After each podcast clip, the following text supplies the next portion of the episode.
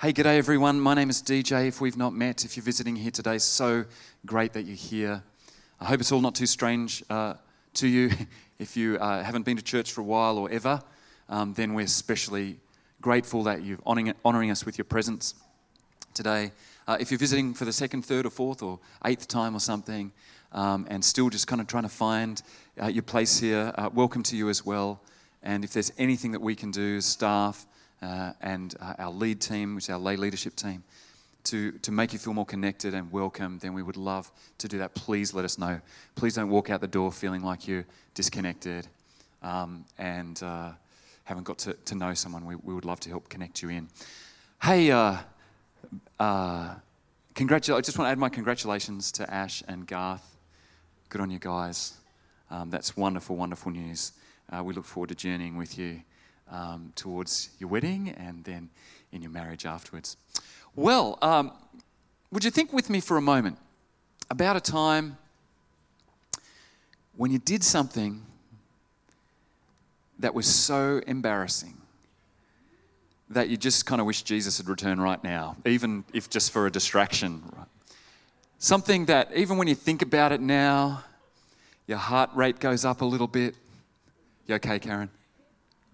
Oh, Rob's to blame. That wouldn't. That could not, couldn't be true, Rob, could it?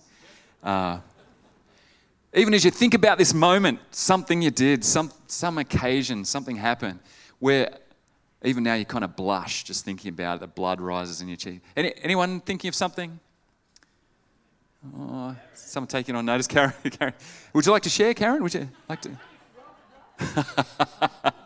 there's there's there's an in joke over here I can sense. There's, there's anyway. Well, let me share with you briefly an experience that I had.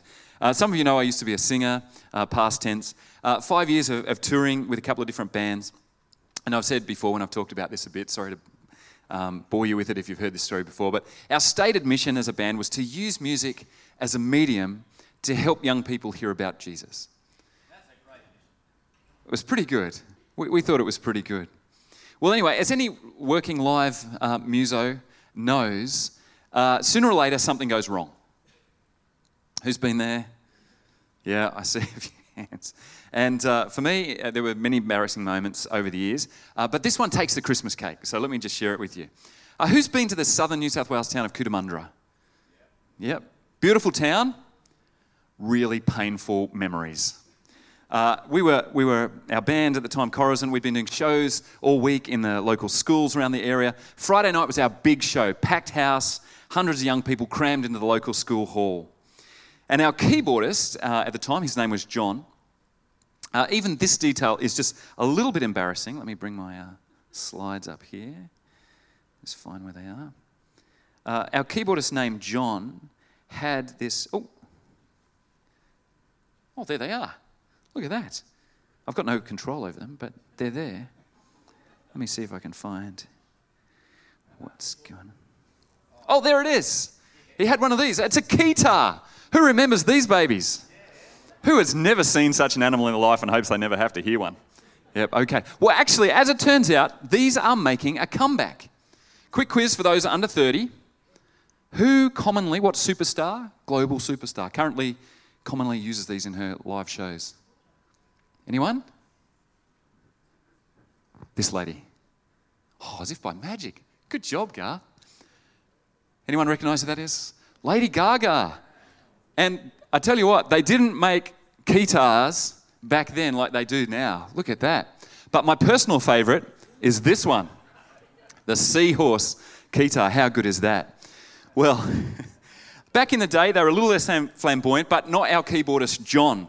Uh, we were all a bit crazy on stage. We had to be to kind of win over the uh, often skeptical crowds. But John, particularly, was high energy, bit of a joker, and he jumped down off his main, key, main keys from time to time, grab his guitar, and party like it was 1984.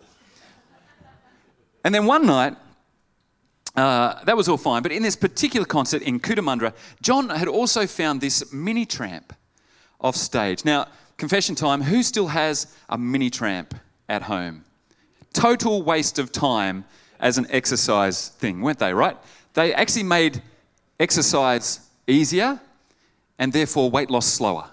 didn't they? Because they kind of took some of the effort out of it. So you're better just running on the spot. But anyway, they're great for kids these days, not great as a concert prop, and I'll tell you why.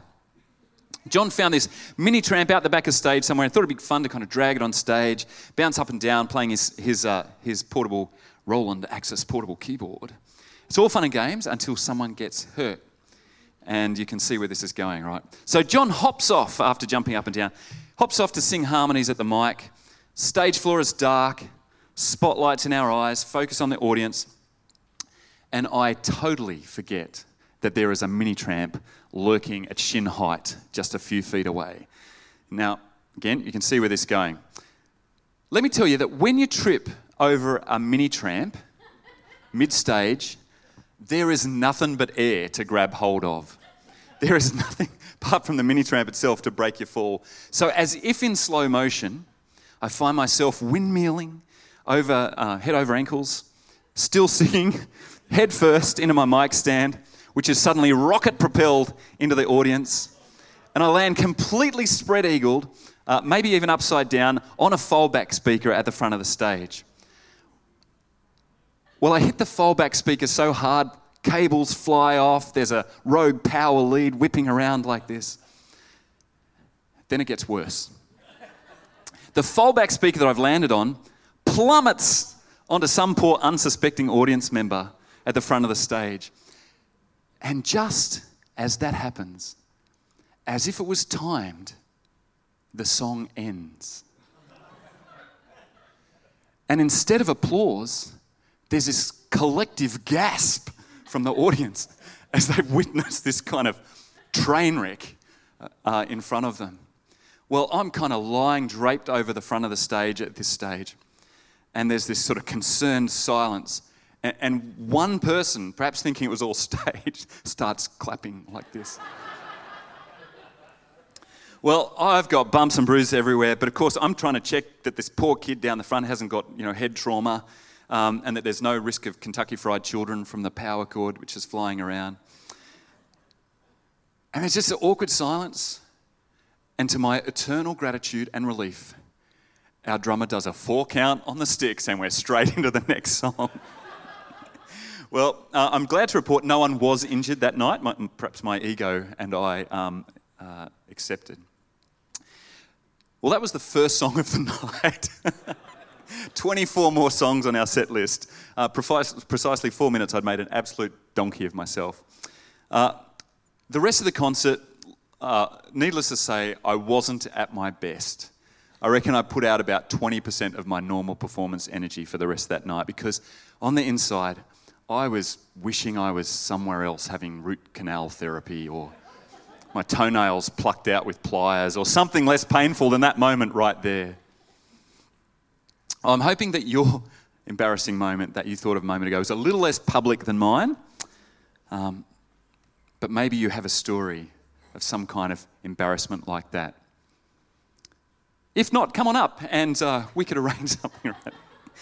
But here's what I learned from that moment I learned what my true mission was. It turns out that my mission wasn't what I thought it was. It wasn't what I said it was. It wasn't the mission statement that we had written on our website. It wasn't using music as a medium to introduce young people to Jesus, actually. It wasn't serving my audience with a great show, regardless of what happened to me or how I felt about the performance. Turns out that my mission that night was to feel good, to draw applause, affirmation, to have people like my performance and therefore to, by extension, to, to like me. What was most important to me was what others thought of me. And I saw afterwards that while I had a stated mission statement, I had what we might call a shadow mission statement. A shadow mission statement is when instead of using our God given gifts, talents, and calling for the good of others or for the glory of God, we use those God given gifts, talents, uh, and calling for either overt or covert self gratification, whether that's psychologically or otherwise.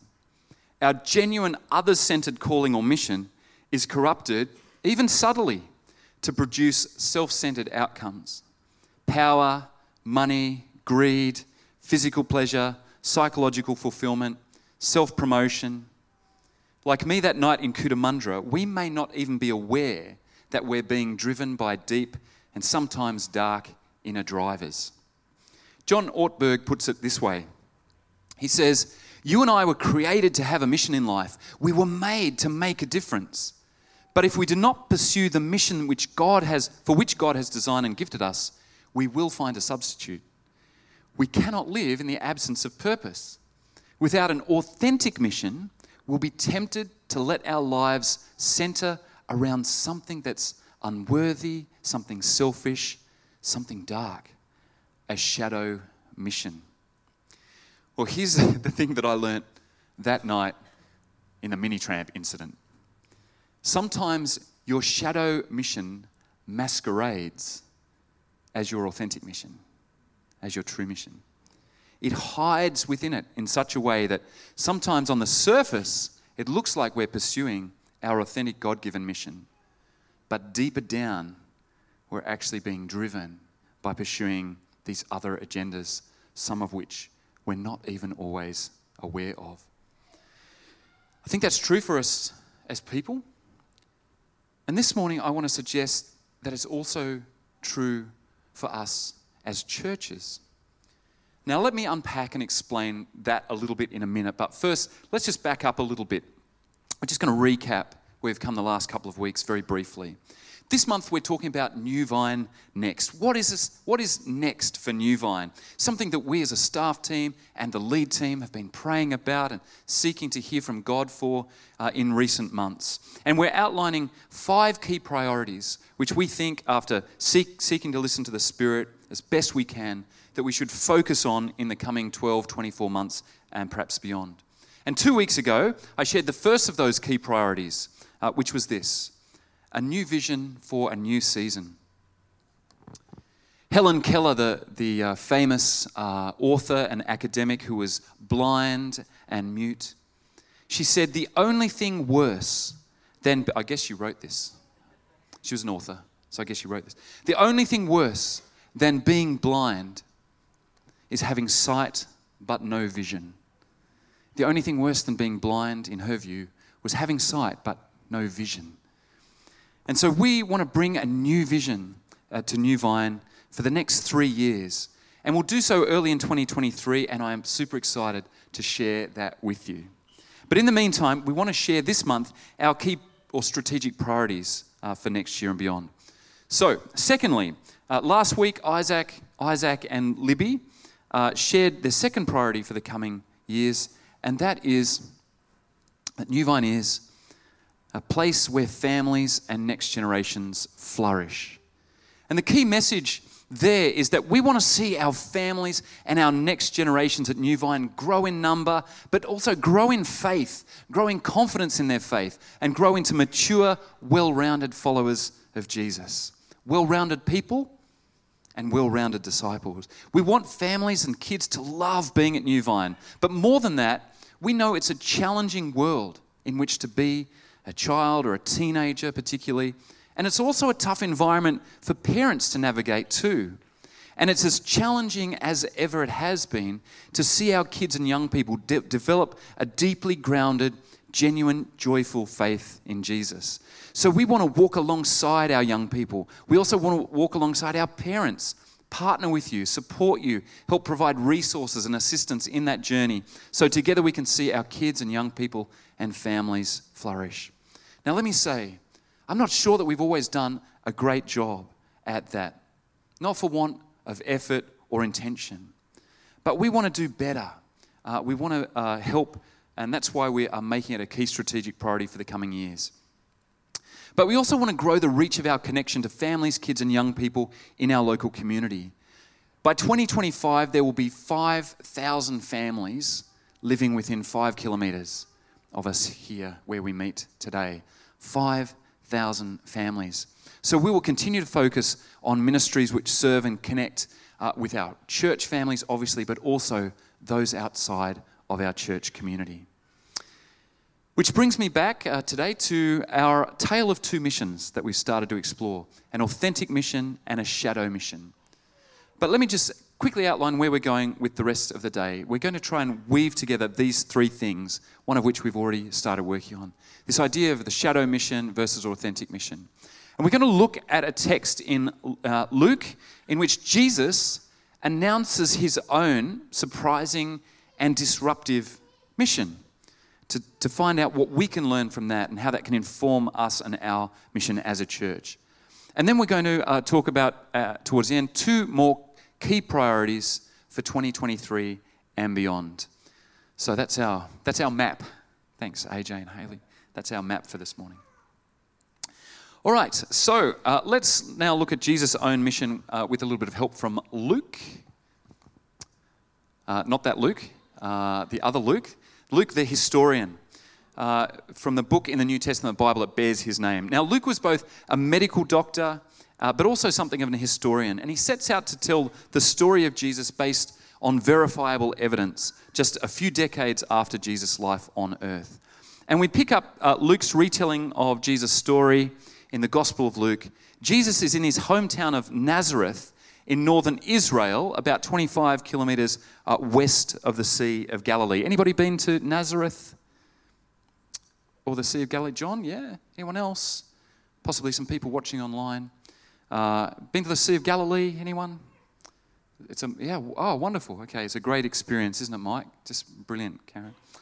Well, we pick up the story. He's, he's there in Nazareth. This is his hometown. He's been away for some time. He's just returned. And after, after a time of temptation and testing uh, down in the southern deserts beyond Jerusalem to the south. And here's how Luke records the story of what happens when he returns.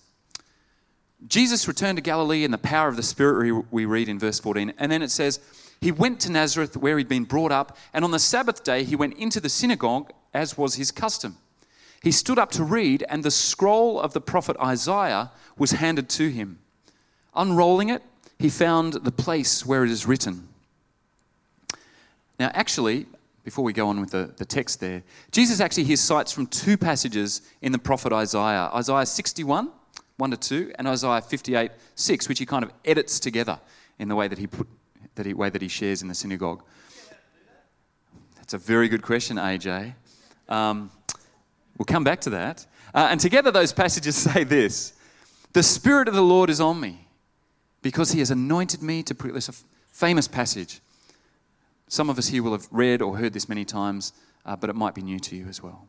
Spirit of the Lord is upon me because he has anointed me to proclaim good news to the poor. He sent me to proclaim freedom for the prisoners and recovery of sight for the blind, to set the oppressed free, to proclaim the year of the Lord's favor. And then he rolled up the scroll, gave it back to the attendant, and sat down. And the eyes of everyone in the synagogue were fastened on him. Now, why is everyone's eyes fastened on him? Is it just because he's kind of completed the Bible reading and he's about to, to give his sermon? Or did he leave something out? Let's do a little bit of fact checking on Jesus for a moment, if we can. So if we turn to Isaiah 61, where he quotes from, looks very much the same. There's a little insertion from Isaiah 58, um, which is an interesting move on his part. But what doesn't he say that's in this passage? He leaves out the end of that verse and the day of vengeance of our God. Now, why would this matter? Because unless you're sort of super quick with your cross referencing, you probably wouldn't even notice the edits that Jesus is making here. But his audience would have noted. These were people who knew their scriptures. Some could recite the scriptures from memory. They knew what should have come next. What does Jesus edit out? It's the bit about vengeance. Why does this matter? Why are their eyes fastened on him? Well, perhaps it's because Israel was waiting for liberation from Roman rule. Just like Ukraine today is waiting to see Russia driven out, but in this instance by a ruler who God would raise up, a Messiah who would bring in their expectation and anticipation vengeance upon the Romans, these kind of pagan rulers who were oppressing them and ruling over them. They were waiting for God to pour out judgment against Rome. But it seems like Jesus is not interested in playing that game. He's not interested in pronouncing judgment or vengeance. Instead, he goes on to say, Today, this scripture is fulfilled in your hearing, omitting the vengeance part. He announces that these parts, these particular parts that he's just read out, these parts are the parts that are fulfilled with his coming, fulfilled in his very mission that he's bringing to realization. And the next verse says, All spoke well of him and were amazed at the gracious words that came from his lips. Now, uh, there's some debate amongst translators about whether that phrase, gracious words, should be translated that way or whether it should be translated words of grace or even words about grace. Um, it doesn't matter that much, although it does give an interesting perspective on what he might be saying. Instead of talking words of judgment, as his audience might have expected, Jesus speaks words of grace. Perhaps that's what's going on here. Now, often when we read this passage, when we read it, we often stop there. It seems like a good spot because up till now, the whole, you know, it's pretty nice. Uh, no one seems too upset. The religious leaders are kind of puzzled, perhaps, by his lack of reference to vengeance. But, you know, they're giving him the benefit of the doubt. In the next bit, though, things get really tense. First of all, they say, Isn't this, wait a minute, isn't this Joseph? Doesn't he live three doors down at 202 Maryland Drive? Isn't he the local lad? What? And then there's this bit about the physician he- healing yourself and prophets not being accepted in their hometowns. And if we had time to unpack that, we could. But let's just move uh, to where things get really weird and a little bit tense. Down in verse 25, he says, Is that what we've got there? We'll, we'll pop over the next. There we go. He says, I assure you that there were many widows in Israel in Elijah's time, when the sky was shut for three and a half years and there was a severe famine throughout the land. Yet, he says, Elijah was not sent to any of them, but to a widow in Zarephath in the region of Sidon. Now, we get confused by those names. Where, where's that? Who's that? What? The point that Jesus is making is Elijah, this great hero prophet from the Old Testament, in the time of need and suffering and famine, isn't sent by the Lord to go and help a Jewish widow, but a non Jewish widow. And then, in the same way, Elijah's kind of protege, Elisha, uh, he is sent to, uh, at a time when there were many with leprosy, the scripture says, he wasn't sent to one of them to cleanse them from leprosy, but to not only uh, a non Jew, but in fact, the leader of the enemy army, Naaman, the Syrian. So Jesus is offering a, a short sermon here from Israel's own scriptures, but he is not now getting amens and hallelujahs. First of all, he skipped a bit about vengeance and spoke words of grace. And secondly, from these sort of Sunday school stories that they all knew by heart, he starts highlighting that even the great prophets were sometimes sent to those outside of the religious community of which they were a part. So, this is what gets them pretty hot under the tunic. So hot that they want to throw him off a cliff. Isn't he just quoting scripture? Aren't these a bunch of blokes who supposedly kind of love this Jewish scriptures, read them to their kids every night? So why would they get their linen loincloths all in a tangle about about this? Well, here's a few key points to help us make sense of that, and I've alluded to them already. We want to tie this bit now back into the idea of authentic mission and a shadow mission. The first point is about Jesus' mission and ours. Why does this passage matter for us today? What's it got to do with us? Talking about Elijah and Elisha and all of that. Well, if you are, or you aspire to be, or you want to be, or you try to be a follower of Jesus, then it seems kind of fundamental to know what mattered to Jesus. That goes without saying, doesn't it? What he valued, what he understood his mission to be. Because although we are not Jesus, breaking news. Uh, we will want to replicate his own mission to the greatest extent possible and appropriate in our mission together as a church. Is that fair? Does that seem reasonable? And in this passage, at the start of his public ministry, Jesus lays out his sense of mission using uh, this text from, text from Isaiah. But secondly, we see here that Jesus' mission is not just the first bit, the first bit that we often quote because we kind of get it. It's in both parts. It's not just the bringing good news to the poor, the freedom of the captives, the healing of the blind, liberation of the oppressed. His mission is also found in that kind of more obscure and weird second part of this passage where the crowd get kind of heated up. And thirdly, we could say it's not just found in both of those parts of the passage, it's also in what he doesn't say. It's also in the bit that he omits about vengeance.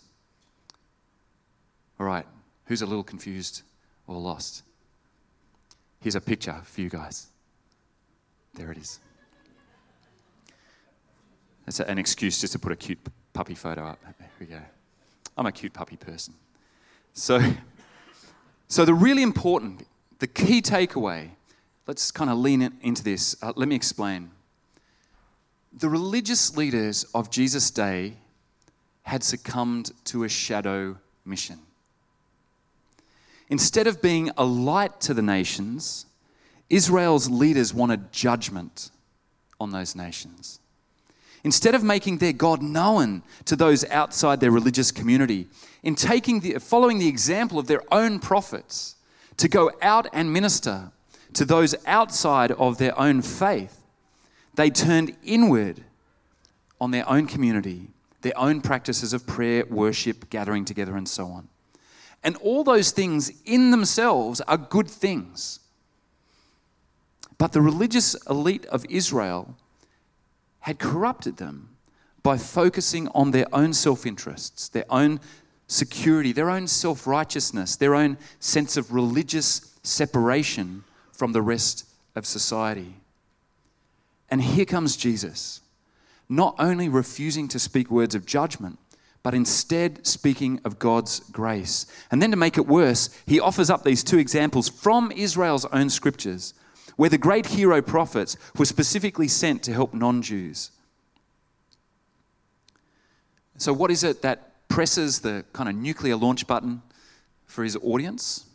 It is that Jesus makes clear that his own mission is not one of judgment on those outside the religious community, but rather to bring the freedom and healing, sight, liberation, and good news to those outside the religious community, not just those on the inside. The point is this Jesus is signaling that his mission is for all people, not just those in the four walls of church or synagogue. Well, we know this, right? This is not kind of news uh, to many of us. But I want to suggest to you that like me and the mini tramp and like Israel and its leaders, at least in Jesus' day, New Vine itself is at danger of having a shadow mission, of succumbing to a kind of a false mission. And that mission can hide behind what seems like and are good things in and of themselves. The shadow mission that we potentially are at risk is the same one that I think is a risk for all churches today and that is that we simply perpetuate church for church people. That we simply perpetuate church for church people. That we remain busy, caught up, worshipping, organizing, serving, volunteering, all good things, but dangerous when they become a kind of consumer Christianity focused on us and our needs. And the barricades go up. Now, let me be clear again. Those are good things. And in fact, next week, AJ is going to talk about how we want to grow and build in some of those areas next year, including the depth of relationships and community and faith formation and passionate worship and vibrant prayer that we uh, want to see grow and flourish here in New Vine. But if those things are as far as it goes, if we stop there and New Vine becomes a kind of Christian clubhouse, then we may be guilty of living only a shadow mission, a shadow of what we could be and the impact that we could have. following after Jesus. And that's why we've been very deliberate in framing our fourth and fifth key priorities for the coming years. And these are firstly, that we, we love and serve and build bridges with our community. And secondly, that our facilities here become a vibrant community hub. Now, these are probably, again, if you're a new viner or you've been coming for a while, these may not be news to you. You've probably kind of seen us talk, heard us talk about this or seen us uh, trying to uh, take some steps in that direction, particularly during the So Loved, survey, uh, so Loved series and uh, our, through our survey and other things.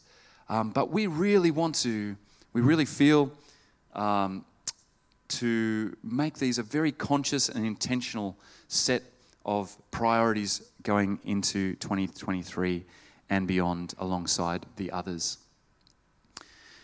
And that leaves us one more, which AJ will speak to next week. Uh, we've actually got a whole bunch more detail under these. There's, there's more work to be done. We'll be developing an action plan over January, but we've got about five initiatives under each of these. But for the sake of time, uh, we'll just stick with the headlines today. And let me wrap up. Uh, quick quiz Who recalls what happens just before uh, Jesus returns to Nazareth? What goes in the story beforehand? I made a passing reference to it earlier. It's just to check who was super alert. The temptations, thank you, yeah. So below um, Jerusalem in the Judean wilderness, Jesus experiences these sort of 40 days of testing and temptations. And if you look closely at those temptations, they are temptations to succumb to a shadow mission, to take up power without submission to God the Father, a crown without a cross, reign over kingdoms of the world, not the kingdom of God. But Jesus didn't succumb. And he was able to announce and stay true to his mission, not to bring vengeance on the nations, but to be light to the nations. And in doing so, he fulfilled Israel's own authentic mission, which they had not. Our challenge this morning is this Will we make the same choice? Will we turn away from self centered, even defensive consumer Christianity to be a light to our local community by loving, by serving, by reaching out to, by building bridges from here to the community? And there's this wonderful thing about bridges is that you can travel both way over a bridge, unless it says one way bridge. Most bridges you can travel both ways, right? So we can travel out over the bridge. And by God's grace, others will travel in over the bridge as well. Okay. So let me just finish with this. Let me get a little personal. What's your mission? Maybe you wrestle with that question. Maybe you don't know. Maybe you've tried to kind of get a sense of it. Well, let me put it this way What sits at the intersection of your talents, your gifts, your passions, and the needs of the world? What's that thing right there at the intersection of your gifts, your passions, and the needs of the world? Maybe that sweet spot is your mission. Maybe you're there already. Maybe you're toiling in that space. But let me ask this second question What might be your shadow mission? Where might your gifts and talents and passions even be turned, even subtly, towards your own self gratification? Or, as it was in my case, own self glorification, instead of towards the good of others and the glory of God? I suspect we all have a shadow mission. It needs to be eyeballed and brought out into the light of Jesus. Maybe you kind of need to take that on notice. I'm not expecting um, us all to process that today. But if mine is now to preach and lead a church, may I and those around me be constantly on guard that my shadow mission doesn't become a performance or an ego trip or some sort of covertly corrupted quest for for personal gain, whether it's psychological or otherwise. And may we as a church also have the courage and the self awareness not to succumb to the shadow of mission of perpetuating what is comfortable to us on the inside here. We yearn for our church to grow and flourish. We yearn for it to be a place full of passion and vibrancy in our prayer and our worship, a place of transformative teaching and deep community. But that alone isn't our full, authentic mission. Let's be a church that loves, serves, and reaches out to build bridges beyond the bounds of our own group here. And in that regard, let's be like Jesus. Let me pray, and then I've got a, a few questions that you can take away.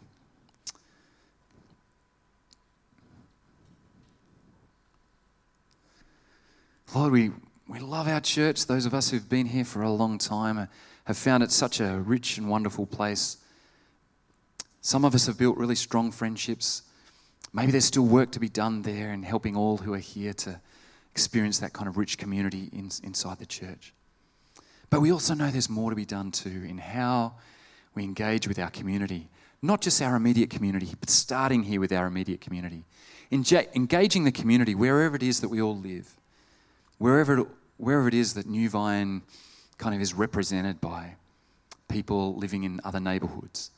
But particularly, let us start with the kind of Jerusalem around us and then the Judea and Samaria and into the earth.